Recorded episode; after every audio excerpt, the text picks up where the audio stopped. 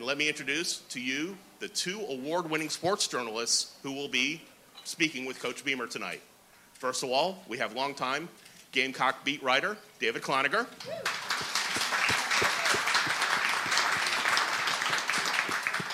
And veteran sports columnist Gene Sapakoff.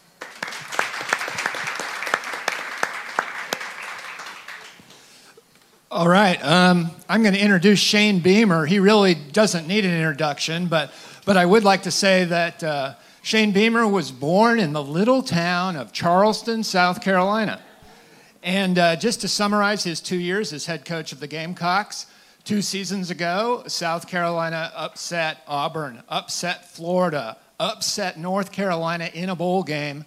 And uh, I think they dumped some mayonnaise on your head after that one, right, Shane? Last, last year knocked Tennessee out of the college football playoff. then the next week, knocked Clemson out of the college football playoff.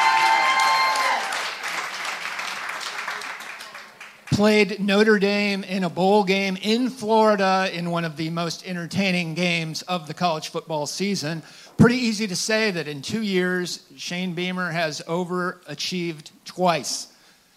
Shane, I'm going to start with uh, the questions. I, I heard you say today about the spring game Saturday night that you're going to be kind of vanilla. Vanilla. Um, after that, um, I, I, texted Mack Brown up at North Carolina, and he told me that he and his, he and his entire staff plan to be there at Williams-Brice. They're going to be disguised in garnet and black. And um, I know you don't really want to show anything, but, but for the average fan, knowing that you're going to be vanilla, Shane, seriously, what, what should they look for to kind of see something substantive about the Gamecocks going into next fall?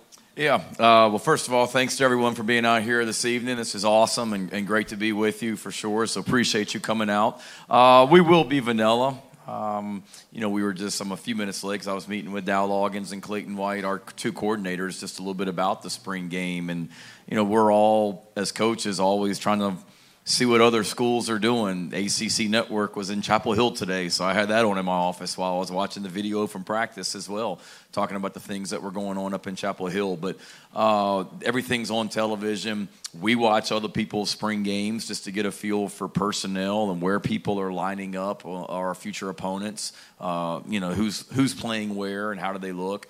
Uh, but you know, we may be vanilla, but we're still going to let our guys get out there and play. And certainly, everyone that's going to be there on Saturday night can see our guys play, see our guys make plays. Our guys have worked really, really hard, not just during spring practice, but since we came back from that bowl game, Gene, in January, with everything that we've done in the weight room in January and February, and then the last two months of practice. So we want them to get out there and have fun in front of a crowd and uh, and let them go play. And vanilla meaning not showing everything, and then the other thing too is just doing simple stuff that our guys can go execute and play fast and and uh, and have fun out there.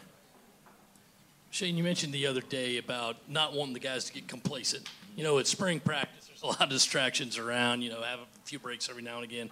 Do you find that's the byproduct that this team's had a little bit more success over the past couple of years, and that's why you maybe have to mention it a bit more that complacency? Yeah, um, you know, I mean, people two years ago at this time, David, people were not talking about us being a dark horse in the SEC East, and people weren't talking about. Uh, I saw the my kids like to keep up with the bowl projections, and they saw one of the day that had us playing Ohio State in the Orange Bowl, and people weren't talking about that two years ago. They were talking about can this team win three games? Uh, so certainly, it's a thin line between winning and losing. Uh, yes, we had a fantastic finish to the season, but that night in Gainesville, Florida, and that home game against Missouri, that's not far from my mind either. Uh, the way that we performed in those games, so it's it's just we haven't arrived. We got a ways to go. We're continuing to get better. Uh, certainly, it's a byproduct of the success we've had, but really, it's just always continuing to just keep competing and keep getting better because every opponent we're playing this year is doing the same and it is such a thin line, especially in the SEC, in winning and losing. And uh, if all of a sudden we think we've got this thing figured out, that's when um, you know that's when you, you you're going to stumble. And there's so many examples in college football, college basketball this year, teams that thought they a way the season was going to go, and it didn't go that way. So we just can't assume anything. Let's just worry about getting better and, and uh, continuing to stay hungry. Shane, I think we all agree that uh, Dakereon Joyner, wow, six years, he's going to go down as one of the fan favorites, best, most intriguing Gamecocks of all time. And, uh, you know, a credit to DK for, for doing what he's done and being such a team guy and the versatility, but also for you guys uh, finding ways to use him. So now he's been playing a lot of running back, and from what you've said and the players and the assistant coaches, it's been looking pretty good. What would you say would be like your projection of maybe over under amount of average carries for for Dakereon Joyner coming up this season? Over. And what would that number be, then? I haven't gotten that far, Gene. We're trying to figure out what our team is going to look like and, and all that. But I will say this: it's uh, everyone, your readers, people at Charleston, Gamecocks everywhere. They know what kind of football player Dakereon Joyner is, and every time that guy's on the field, good things happen. Um, going back to before I even got here as the head coach, things that he did, and then since I've been here as well, the bowl game. Uh, and then really, if you look, if you think back to the what had been, I guess the Tennessee game last year, he had two rushing touchdowns in that game where we used him as a wildcat quarterback, and one of them was down there where he just kind of lowered his shoulder and ran through a linebacker from Tennessee, and the other one where it was a little zone read and he pulled it over there by the student section and made a guy miss and scored a touchdown. So he showed natural running ability on those plays, and uh, really this spring it started out as. Uh, we only have two scholarship running backs in our program right now, and only one of those two has actually played in a game at this level, and that's Juju McDowell. So it started out as a conversation with Dakereon, come over here, let's get some reps at running back. The more you can do, the better. And we'll see where it goes. But he's been very, very natural um, at running the football. Now he's not going to get away. We still have depth issues at receiver, and he, we know what he can do as a quarterback. But he's very natural at running back. When when a running back becomes a running back, you worry about pass protection, having to pick up blitzing linebackers and all that. He's been fantastic at that this spring.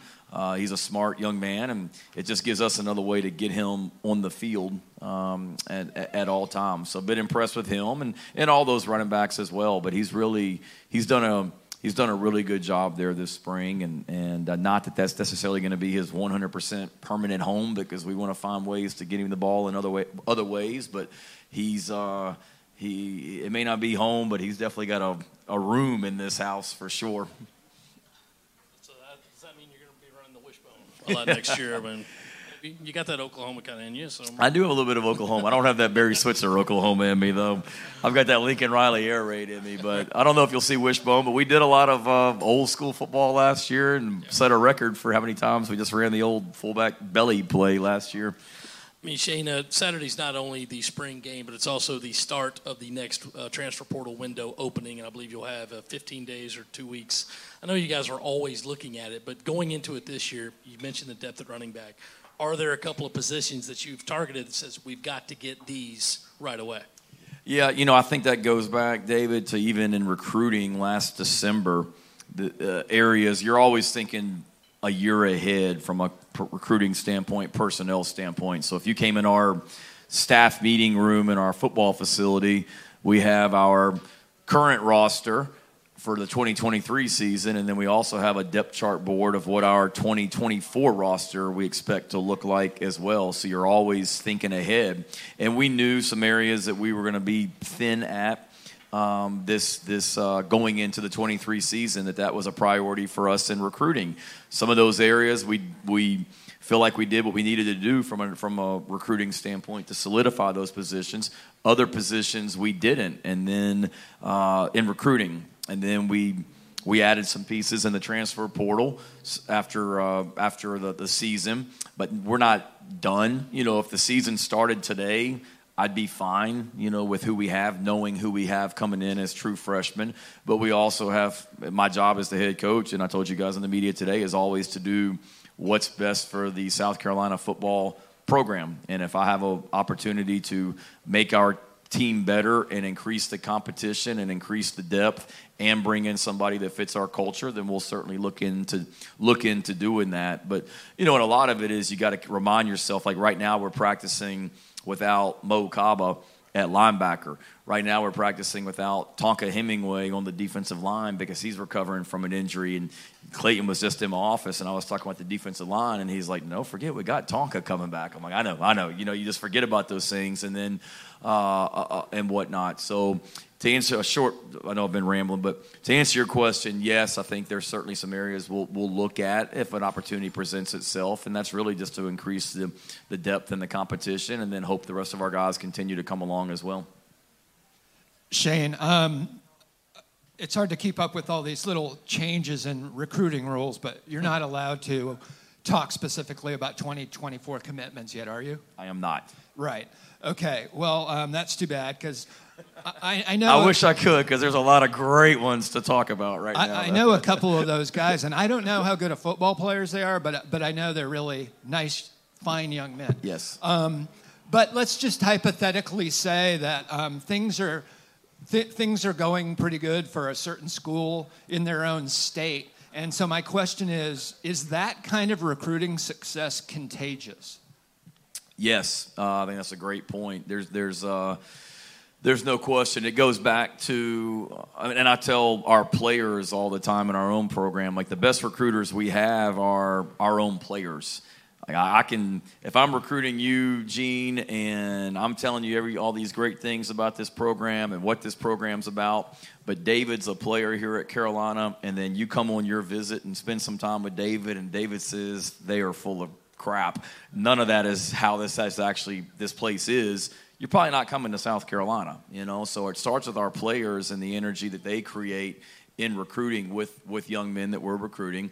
It goes back to so many of these guys that are committed to us right now were in Williams-Brice Stadium when we beat Tennessee, and they were in Williams-Brice Stadium for some Texas A&M and all those great home wins last year, and they saw that atmosphere. That's contagious, that energy. And then when a guy commits that just creates like this uh, momentum that we have going on right now. And knock on wood, we got got to keep it going. But we've got momentum. It's certainly contagious, and and a lot of it is the world is smaller, and the, all these kids they all know each other nowadays. And uh, I've said it before in a press conference. Uh, hypothetically speaking, a quarterback in Connecticut could have a great relationship with an offensive tackle right up the road from you in in, uh, in Dorchester, you know, or uh, wide receiver in Greenville, South Carolina, or whatever it may be. They all know each other, and and uh, because of social media and things like that as well. So that certainly is is contagious and and uh, is taking place right now. And you nailed it. That's the thing that I'm most proud of is the young men that we're bringing into this program. They really are some great young men. The guys that are here right now that are freshmen that are going through spring practice, awesome, doing well academically, doing well on the field. And then the young men that are rec- committed to us right now, same thing. Great families, great representatives, will be great representatives of Carolina when they get here. Shane Dowell Loggins comes in. I'm sure he's got his ideas of what he wants his playbook to look like. I'm sure there's some plays that have returned from the previous that Spencer Rattler likes, Juice Wells likes, etc.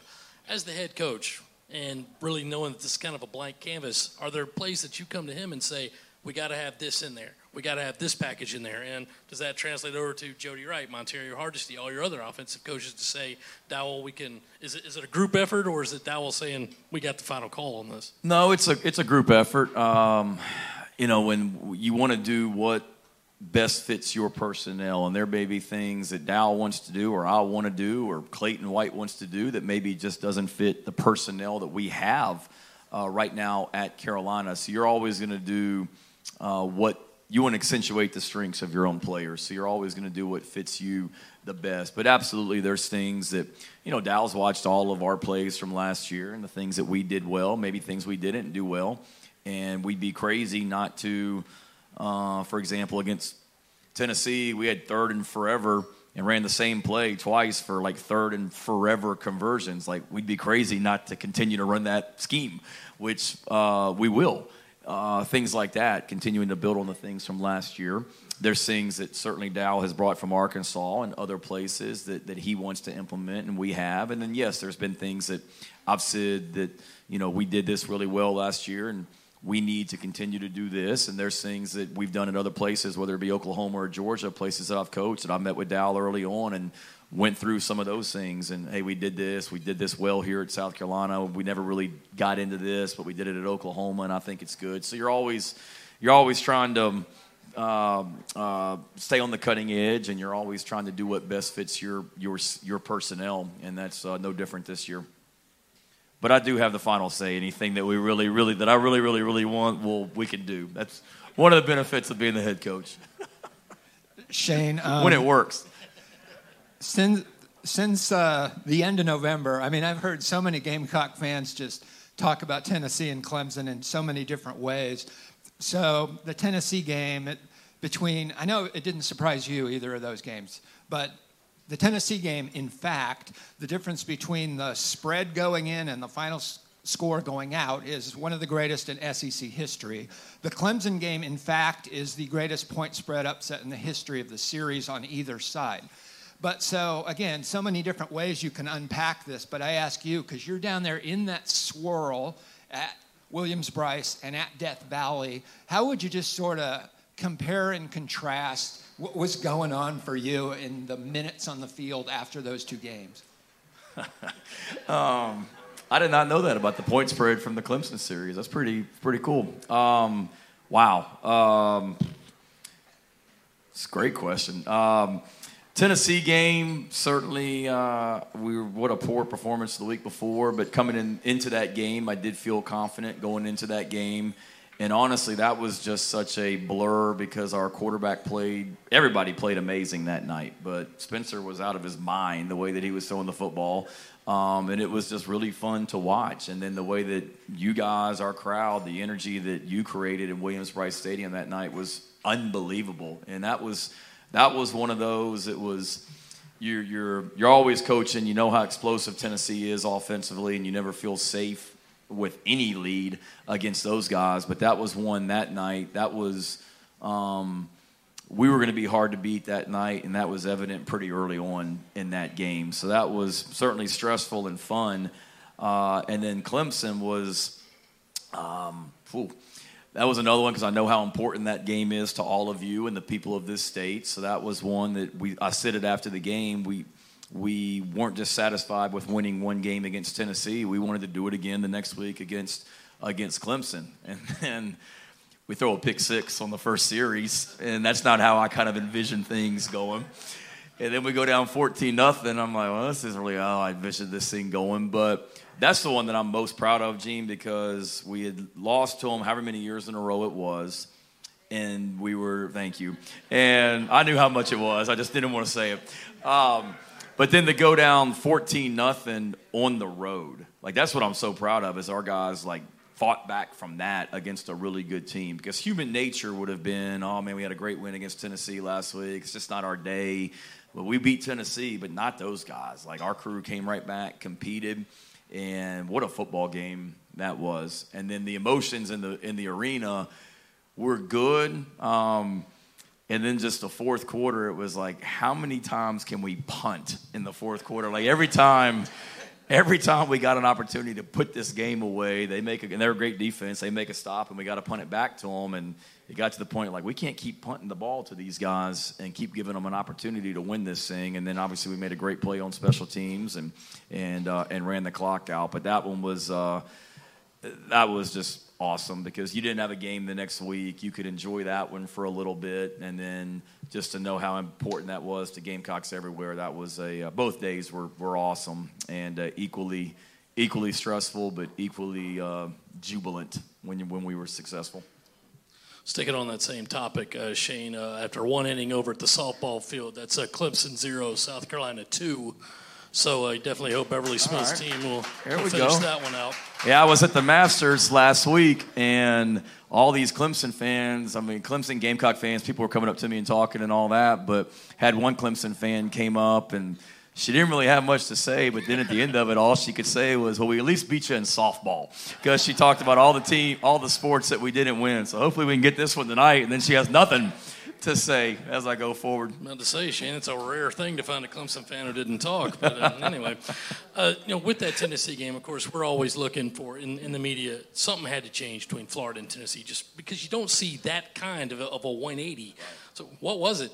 Did somebody give a, a Tim Tebow esque speech? Did somebody say, you know what, we're just going out next week, we're going to call whatever we want, and it's going to work? What was the biggest thing that changed in that week? Yeah. Um, one, it, it, all the credit goes to our players and just their resiliency and their work ethic. And I would always tell you guys, I talk to y'all on Sunday nights at seven, whatever time on that Sunday night teleconference. And then we have the Tuesday press conference. And I always would say it that no matter what had happened the day before on Saturday, our players came right back to work on Sunday nights, and they probably think I'm lying because I always get on that teleconference less than 24 hours after a win or a loss, and I talk about how energetic and spirited the practices that, that we practice on Sunday evenings, how energetic and spirited the practice was. And it really was after the Florida game. We went in there in, in, in, our indoor facility and had a practice, and you would have thought it was for the Super Bowl, just the energy and the excitement and all that. So I knew our guys were a resilient bunch and that we'd have a great week of practice and be hungry.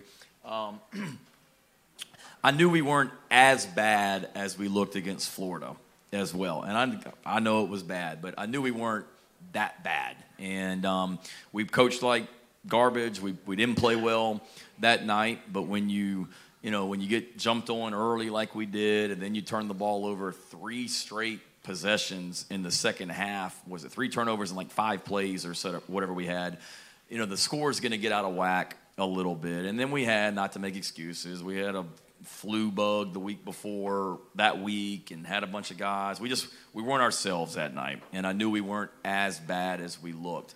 And then really with Tennessee, all we talked about was, I knew we'd play hard. And all we talked about was, the way that Tennessee plays defense, they play a lot of man coverage, and our receivers and tight ends were going to be one on one all night. And our plan against them with Cam Smith and Darius Rush and our defensive backs is we were going to go play man to man coverage on their receivers and really, we talk about competition all the time in our program, and that's what we talked about literally all week. Was just it's gonna be one-on-one plays to be made all over the field, you versus him, and we need to win our share. And uh, we we won a lot more than our share that night as well. And then give credit to Spencer. Like I didn't think against Florida, he always, in Missouri especially, didn't always give our receivers, and I've told him this opportunities to go make plays where if it was one on one, he was hesitant to throw it up. And against the, against Tennessee that night, if it was a one on one play, he was throwing that ball up, and our guys were making plays, whether it be Josh Vann or Jalen Brooks or or AB or, or, or uh, uh, Juice or whoever it might be. So that was really it. I wish I could tell you there was some rah rah Knute Rockne speech. It was hey, life, there's adversity that happens in life, and it's about how you respond. And we came right back to work and put our head down and got better that week. And and uh, played really, really well in front of a, an amazing home crowd that night. So, Shane, I, I don't know if you know this, but uh, my son's a grad assistant in strength and conditioning for the college football national champions. I did not know that. That's right, the South Dakota State Jackrabbits. Okay. Great program. Yeah. Actually, uh, somebody uh, saw uh, uh, somebody was talking about North Dakota State the other day that I saw as well. And actually, I played South Dakota State is blue, isn't that colors? Blue? Yes, yeah. blue and yellow. We played South Dakota when I was at Oklahoma, so that's awesome. Yep. So, so what I wanted to ask you is, I know your your strength and conditioning staff is tremendous, and it's it's shown in what your guys have done on the field. And I know that you personally uh, get some tips and workout stuff from them. And seriously, I'm wondering because you probably are the best uh, conditioned SEC head coach out there. What, I mean, I guess you have to say Nick Saban for his age is pretty impressive, but but no, really. Um, uh, what is your daily Shane Beamer's workout routine specifically? um, it's it's not fun. It isn't. Um, yeah, there's uh it's it's uh, it's in there every morning. I'm, I'm in there at 6 a.m. I'm a morning person, so I'm, i walk in the weight room each morning at 6 a.m. Today, really, if I'm in Columbia, I'm in the office by six, just because I'm a morning person anyway. And um, uh, Chip Morton, who's our associate strength coach, works directly with Luke Day.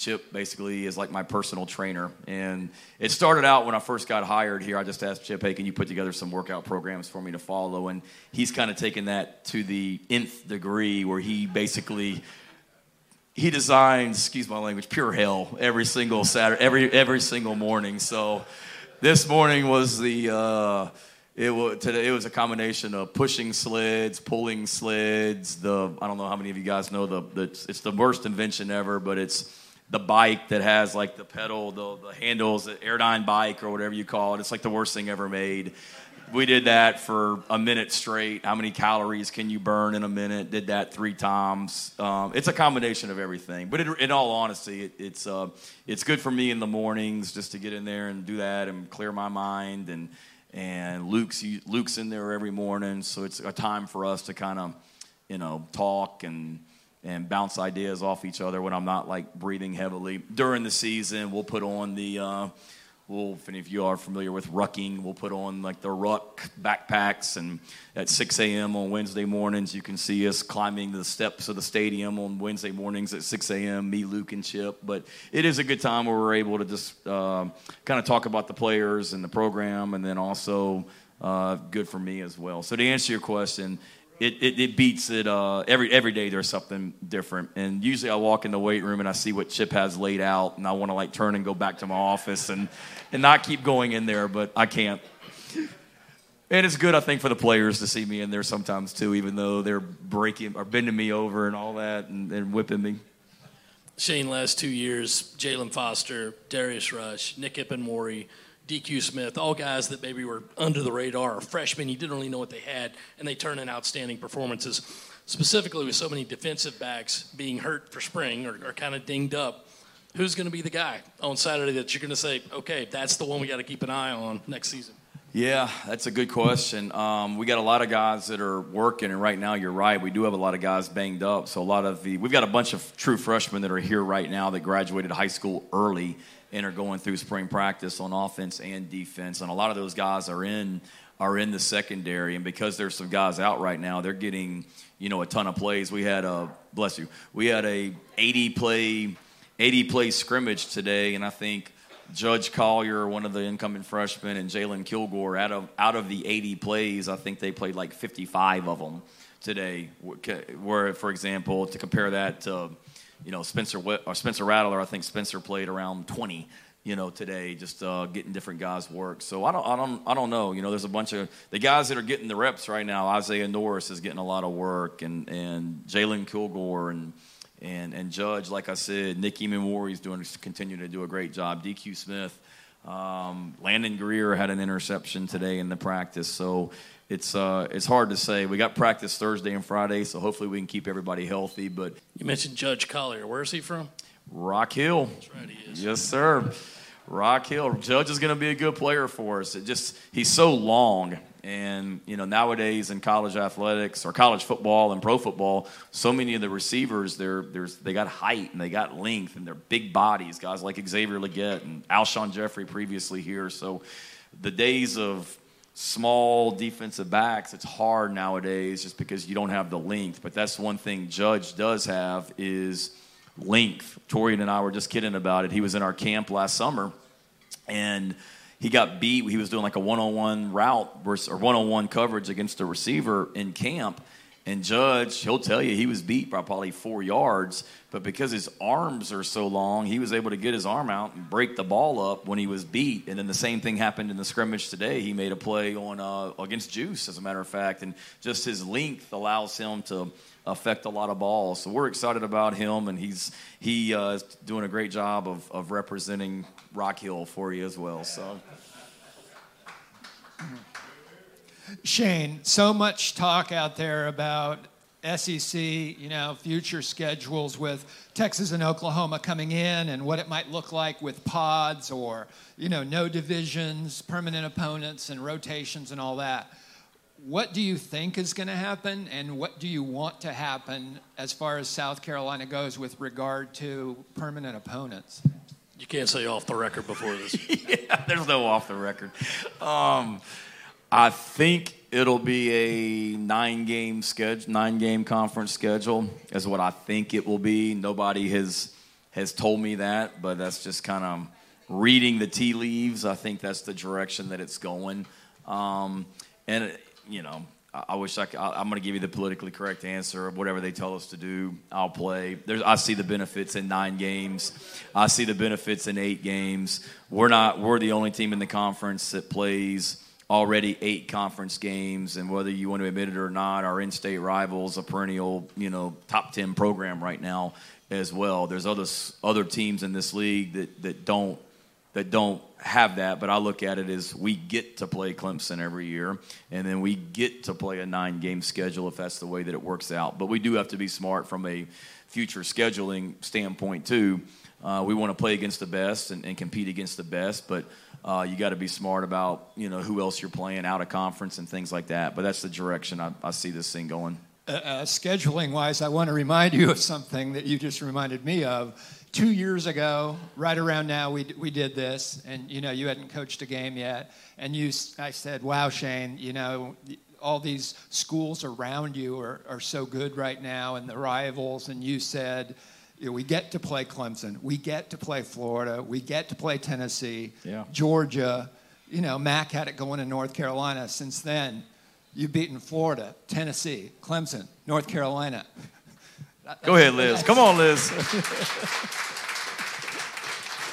no, I appreciate you saying that, and I do feel that way. As a competitor, you want to comp- you want to play against the best, and opening up against North Carolina this year. No disrespect to Eastern Illinois or, or Georgia State, but there's going to be a lot more excitement with our team. They were already excited about game ones, don't get me wrong, but playing a team like North Carolina, I mean, we start the season and end the season with the two teams in the ACC that played for the ACC championship game last year. Not to mention the defending national champion two weeks after North Carolina. So um, if you don't want to compete against the best, this isn't the place for you. Uh, and we've been very fortunate and, and, and, excited about what we have done here in two years. But um, you know, I'm, I'm well. Uh, I know the, uh, there's a lot of people that want a nine game conference schedule. TV networks, uh, they have a lot more say than I do in what we, who we play uh, and what we get. And, and, even officials, you know, I know SEC officials, they would probably prefer more conference games because it's tough early, se- early in the season when you're playing so many non conference games to fill out crews each week. You know, at least if it's for if it's SEC on SEC more often, you've got what seven games or eight with the new teams coming in, eight crews you have to worry about as opposed to on a Saturday if it's a bunch of non-conference games. John McDaid, our head of officials, he may have to come up with, you know, 12, 13, 14 crews depending on who's doing the game. Shane, a two-parter really for you with um, uh, scheduling. SEC spring meetings are coming up. Do you anticipate a final decision being made, like with a vote at that meeting and then released? I would think so, David. Now I don't know any. Nobody's told me that, but when we were in Destin last year for SEC meetings, right after Memorial Day, uh, we spent a lot of time talking about the schedules, uh, the head coaches in our room, with and then with Commissioner Sankey, all the head coaches, and then the, your athletic director, so myself and Coach Tanner in a room with all the head coaches and ads at the other schools, and that was a very thorough meeting on uh, the schedule and format. So I really thought something was going to come out of Destin last year, and it didn't. So I, I know Commissioner Sankey has sort of alluded to that. I would be shocked if we didn't have more uh, more clarity. Now, we had an SEC head coaches meeting in Birmingham in February, and we didn't talk about scheduling at all. So I would imagine it'll be a big topic of discussion in Destin uh, next month. And then switching gears, when Steve Spurrier came in, one of the things he did was take a tour around the locker room. Williams-Brice, saw a lot of the beat Clemson signs, those kind of things, and he took them down. Mm-hmm. Said, you know, look, every game's important, that kind of thing. Since then, when you came in, did you have your own thing that you wanted to take down or put up? Like, what are some of the saying signs, or if you have any, that you wanted to install right there so all the kids could see it? Yeah, absolutely. Um, we took down, probably the biggest thing that we took down, and we added a lot of stuff, and maybe walls where there weren't things before. We added stuff there. I don't want to put something on the wall unless I, I think it has a lot of meaning and, and has an impact. So we've certainly added some things. The one thing that I took down or we took down was previously in our indoor, uh, right in there. It's by the main entrance right now. There's the sign of it's, it's all the uh, all the. Right now, it's all the players, and uh, it's I think it says it's, it's the above all else, and love is on there now. Previously, that was a sign that said it was basically goals, and it was beat the East and win the state, and I hated it. And it's not knocking anybody that came before me, but I told the players like I don't. Uh, that's we have more goals than that. What are we saying that we don't care about winning the games against the West? Um, I mean, so or the non-conference teams that we're playing. So we did take that down, updated some stuff. Uh, but to go back to the original point of the question, we don't. We know how important the game at the end of the season is, and we really don't talk about it other than that week. And I'll be the first to admit, my first year, I probably the week of the game against Clemson probably built it up even more than I needed to, and I, our players certainly didn't perform well. Two years ago against Clemson, we were coming off a great win over Auburn, and there was a lot of excitement and confidence, and we did not play well in Williams-Brice that night, and I probably made it even bigger than it needed to be. And this year, we really, you know, we didn't. I mean, I don't have to motivate our guys to get ready to play Clemson, but we didn't talk about it any more than we did Tennessee the week before or, or uh, uh, um, whoever, Georgia State earlier in the season. Just prepare, and it's not so much about the opponent, it's about us, and, and that's kind of how we do things. Shane, I know you still have a few more days of practice in the spring game Saturday night, but um, so far, who have what players have been some of the more pleasant surprises of the spring, either new guys or veterans that have sort of stepped up? Uh, I would say all of the new guys, and I'm not trying to like be give you the easy answer, but I really am excited about all of our. And when I say new guys, I mean the new incoming freshmen, which we've got a bunch of those guys. I've really been impressed with them and what they've done so far. And then I'm also talking about the transfers that we've brought in. Excuse me, as well. Uh, I like I like all those guys. You know, on the offensive line, Nick Gargiulo transferred here from Yale. Uh, at Yale, you only have one captain of the football team every year. We have multiple captains here. We, we vote for four, and most schools do. Yale, you vote for one captain, and Nick was the captain of the Yale football team, which is pretty strong.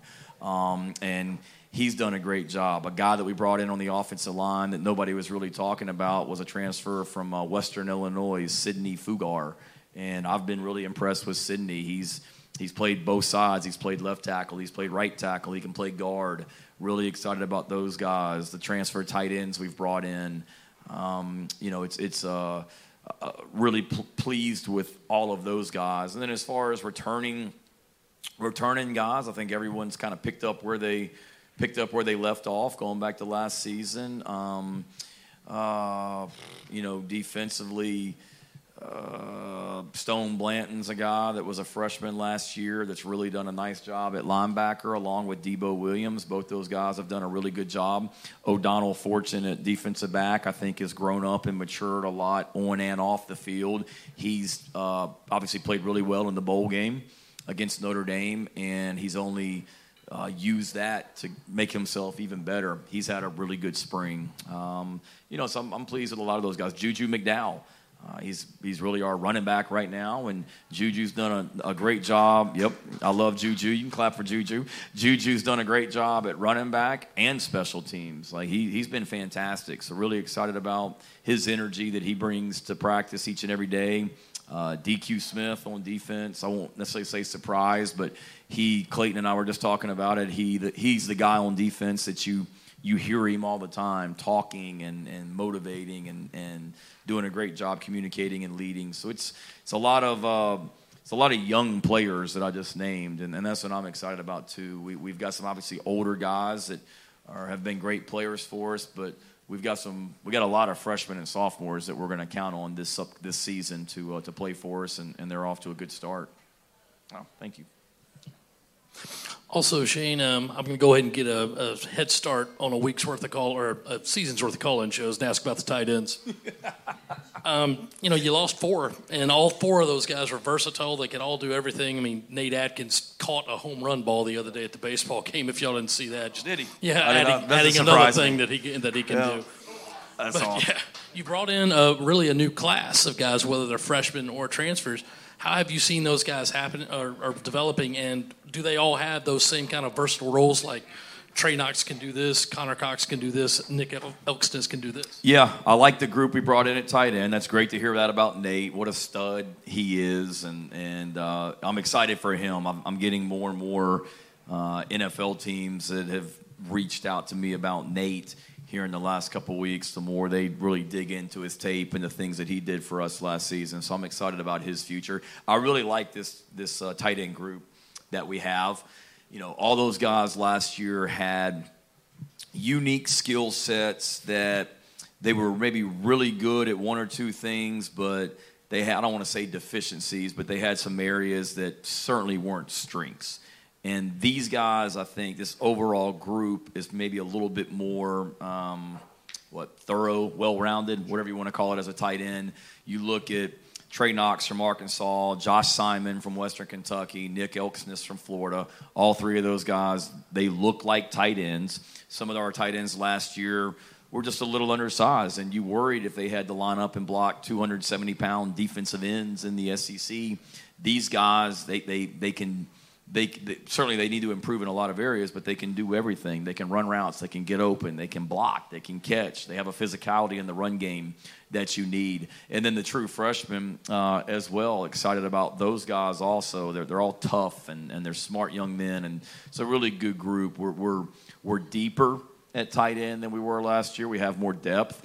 All those guys, I think, will be good, solid special teams players for us, which that wasn't the case at all times last year. And and uh, outside of Nate, and and uh, really, I'm, I'm, pumped up about this group. It's a good group of young men, and and uh, I know there's going to be the inevitable throw it to the tight end question as well. That's just part of it. Can't but, escape it. Yep, but uh, and I get it. That's universal. But this is a group that certainly they've made um, they've made a big impact this spring, uh, without a doubt, on and off the field.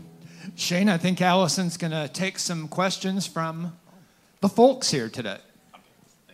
We've got a couple more minutes left for Q&A, so anyone who has a question, please raise your hand and wait until I give you the mic. Uh, talk into the mic so everyone can hear you, um, and keep it short so we can get as many questions in as we can.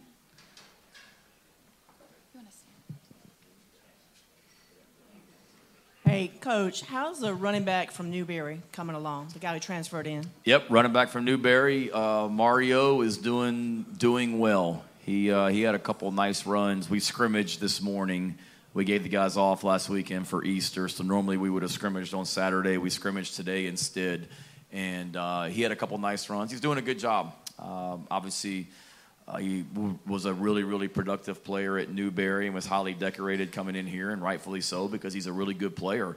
Uh, but he and Juju and DK are without a doubt our top three guys at that position right now, and uh, he needs to. He'll be the first to tell you. He needs to continue to get stronger and continue to get in great shape, and that's what the summertime's for. But really been pleased with just his want to and and toughness since he got here.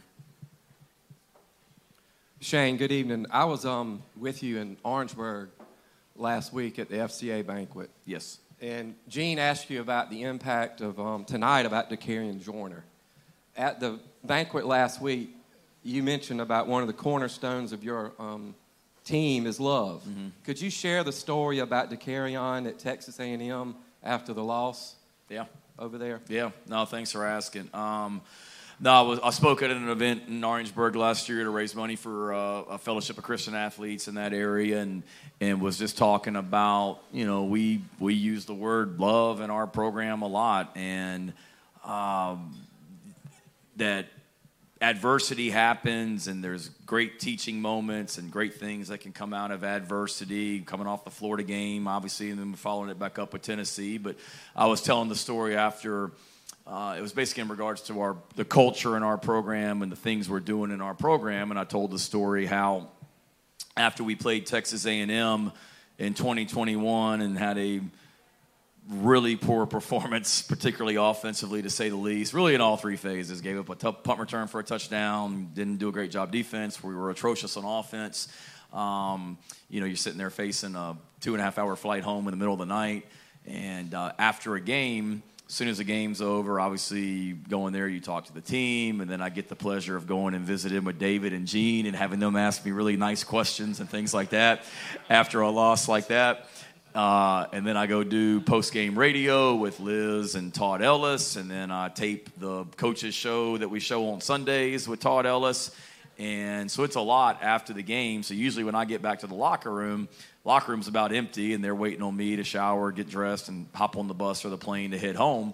And that particular night against uh, A and M, it's year one, and and we just had a really really bad loss, you know, halfway through the season, and and you're certainly not questioning things, but you're you're at a low point right there. And I'll never forget as long as I coach. I was walking back with my wife. I was walking back towards the locker room, and Dakereon was walking out by himself, and he was going to walk by me, and I was just going to give him, you know, one of like the little bro handshakes and pat him on the back and, and all that. And I started to do that, and he grabbed me and stopped me. And he looked, looked at me right in the eye and he said, Stop. He goes, I just want to tell you, I love you, and we're going to get this thing right. And that's all he said. But for that kid to tell me that in that moment, it was. Um, because I think one, I think of the original thought uh, we were talking about, you know, what a, a, an impact moment that stands out from that season, and, and that's that's like the moment of all the great moments against that we had in 2021.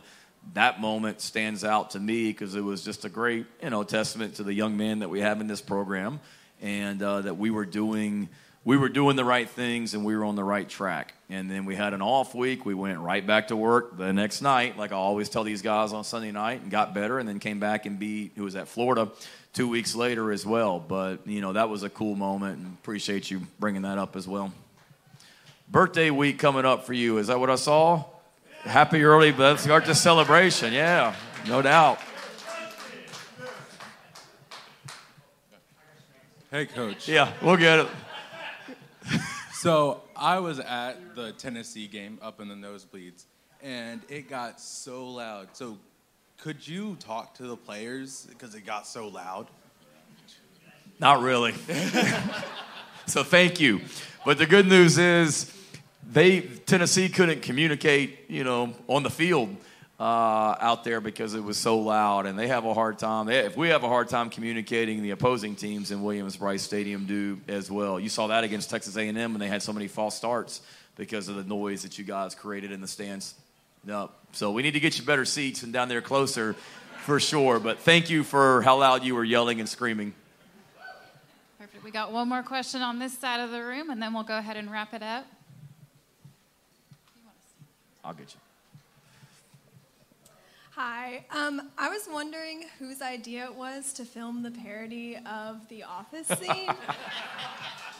You like that, huh? yeah. Uh, like all everything, Justin King or somebody on Justin King's um, team, they really don't. I've said this before. They really don't even tell me what I'm doing anymore before I get out there. So that day it was uh, Kim Fields, who's our uh, football operations assistant and, and um, our administrative assistant. She just put it on my calendar. You're filming a video with Justin King at whatever time. I had to meet with a recruit, so that recruit meeting, recruiting meeting went long. So I literally walked, came from my office, walked outside, and got out there to the street. And then they told me what I was doing. Um, so Justin and his team, it was. Uh, that was that we filmed it last uh, when yeah last Wednesday where it was like 90 degrees here, or really really hot, and I got that black sweatshirt on because I've been indoors all day, so it was hot. And then the problem was they needed it. They wanted the speedometer or the radar or whatever to be the exact number. So they wanted it to be like 13 exactly. And going back to those workouts, Gene, I kept like hitting 16 and 17 regularly on that thing. So that's where the spoof thing, if you saw that one that came out last night, because I couldn't couldn't get the speed right. And then we had to do like three different takes one for the 31, 31, and then one for the 13. So the, I did like 12 sprints uh, filming the whole thing. Yeah. Justin usually gets it done in about one take. This thing took like an hour and 15 minutes to do. We're finally, I don't get mad about much, but I told Justin, like, we need to figure out how to make this thing work, like, on this next take, or you got to take all the material you have to that point. But it, again, it goes back to uh, spotlighting the people we have in our program and, and the, the fun things that we're doing. And, and, and that's one thing I'm proud of is recruits and their families. They always talk about how genuine and real we are as a staff, and, and what you see is is um, is what you get. So, did you have a question? Okay, is that okay? Sorry, I don't mean to hijack your show. I was about One to say last a, question. A, a dozen takes for that, Shane. All Didn't you right, get Coach Soldier Beamer. Boy in two? Yeah, I okay. need I need Get you something. smart. Yeah, most of those I done. It was the physical Go exertion viral. that got me. remember, You remember Dick's Sporting Goods? Yes, I know. Remember that? Yes, sir. Oh, you're blocking the camera. Come on. So, sorry, sorry. Anyways, I saw you at the Masters. Yep. How was that? Yep. But also, I saw you yesterday at Harvard. Harbor Town. Yeah. Did you, do you shoot well? Played okay. Got to play down there in the Anyways. Monday. Okay, in the Monday Pro Am with Wesley Bryan. Had a good time. Yes. No, I just want to say we are in good hands with you, Coach. Thank you. Yes, I'm excited. I'm all in with you, Beamer. You own that. Thank you. know that. Appreciate that. Yes. So, Yep. Um, anyways, and you know it's my 40th birthday next Monday, but yeah. Happy early birthday. I'm here celebrating with you, but yeah, it was Love it. fun to see you with Marty Smith, Yep. the Masters, and then playing with the Bryans brothers. Yeah. So, No, that was cool. Been I- I very wanna- blessed. I want to kick off my birthday with you. That's why I'm here. Got it. Thank Go you, my man. Go Appreciate Cocks. that. Go Cocks. Happy early birthday. Well, that's a great way to end this. Um, what a great night. Um, thank you for everyone for coming out. Thank you, Coach Beamer, for coming out. David, Gene, thanks for the great questions. Um, first of all, you know, one of the things that we do have is this Gamecocks Now newsletter that David produces. David, tell us a little bit about if you do subscribe to Gamecocks Now, what do you get? Uh, pretty much a little bit of everything, Andy. It's kind of the uh, peek back behind the curtain of what goes on. A lot of my opinions about things, but some other things. The last one that came out yesterday had an eye on women's basketball recruiting, if you're into that. So it's a two-week free trial. Just sign up at postandcourier.com slash Gamecocks now. Again, two-week free trial. And uh, if you don't like it, hey, you know, I, I get it. And, you know, feel free to write me an email about how badly you disagree, because that's, uh, that's the best part about it. Uh, then your email box is going to get really, really full. No, And, no, uh, no surprise. And, and by the way, my wife keeps on saying 31 is my number. So that's, uh, that's, her, that's her new catchphrase. But in all seriousness, I have to interrupt you. These guys, and I know you read them, they, they do a great job. And uh, David obviously was doing a great job covering Carolina athletics when I was here as an assistant coach. And I've always had a lot of respect for him and the work that he does. And, and that hasn't changed since coming back as the head coach. And then same thing with, with uh, Gene as well and, and the work that he does for the Charleston paper and the, and the work and time they put into covering sports here at Carolina and across the state as well. Thank you, Coach. So Thank you for the nice compliments. And don't forget, the best way to support what we do is to subscribe. Please visit postandcourier.com for our latest offers. And to everyone here at the Liberty Tap Room in the Vista in Columbia, thank you very much for coming out. Thanks very much. Thank you. Thank you.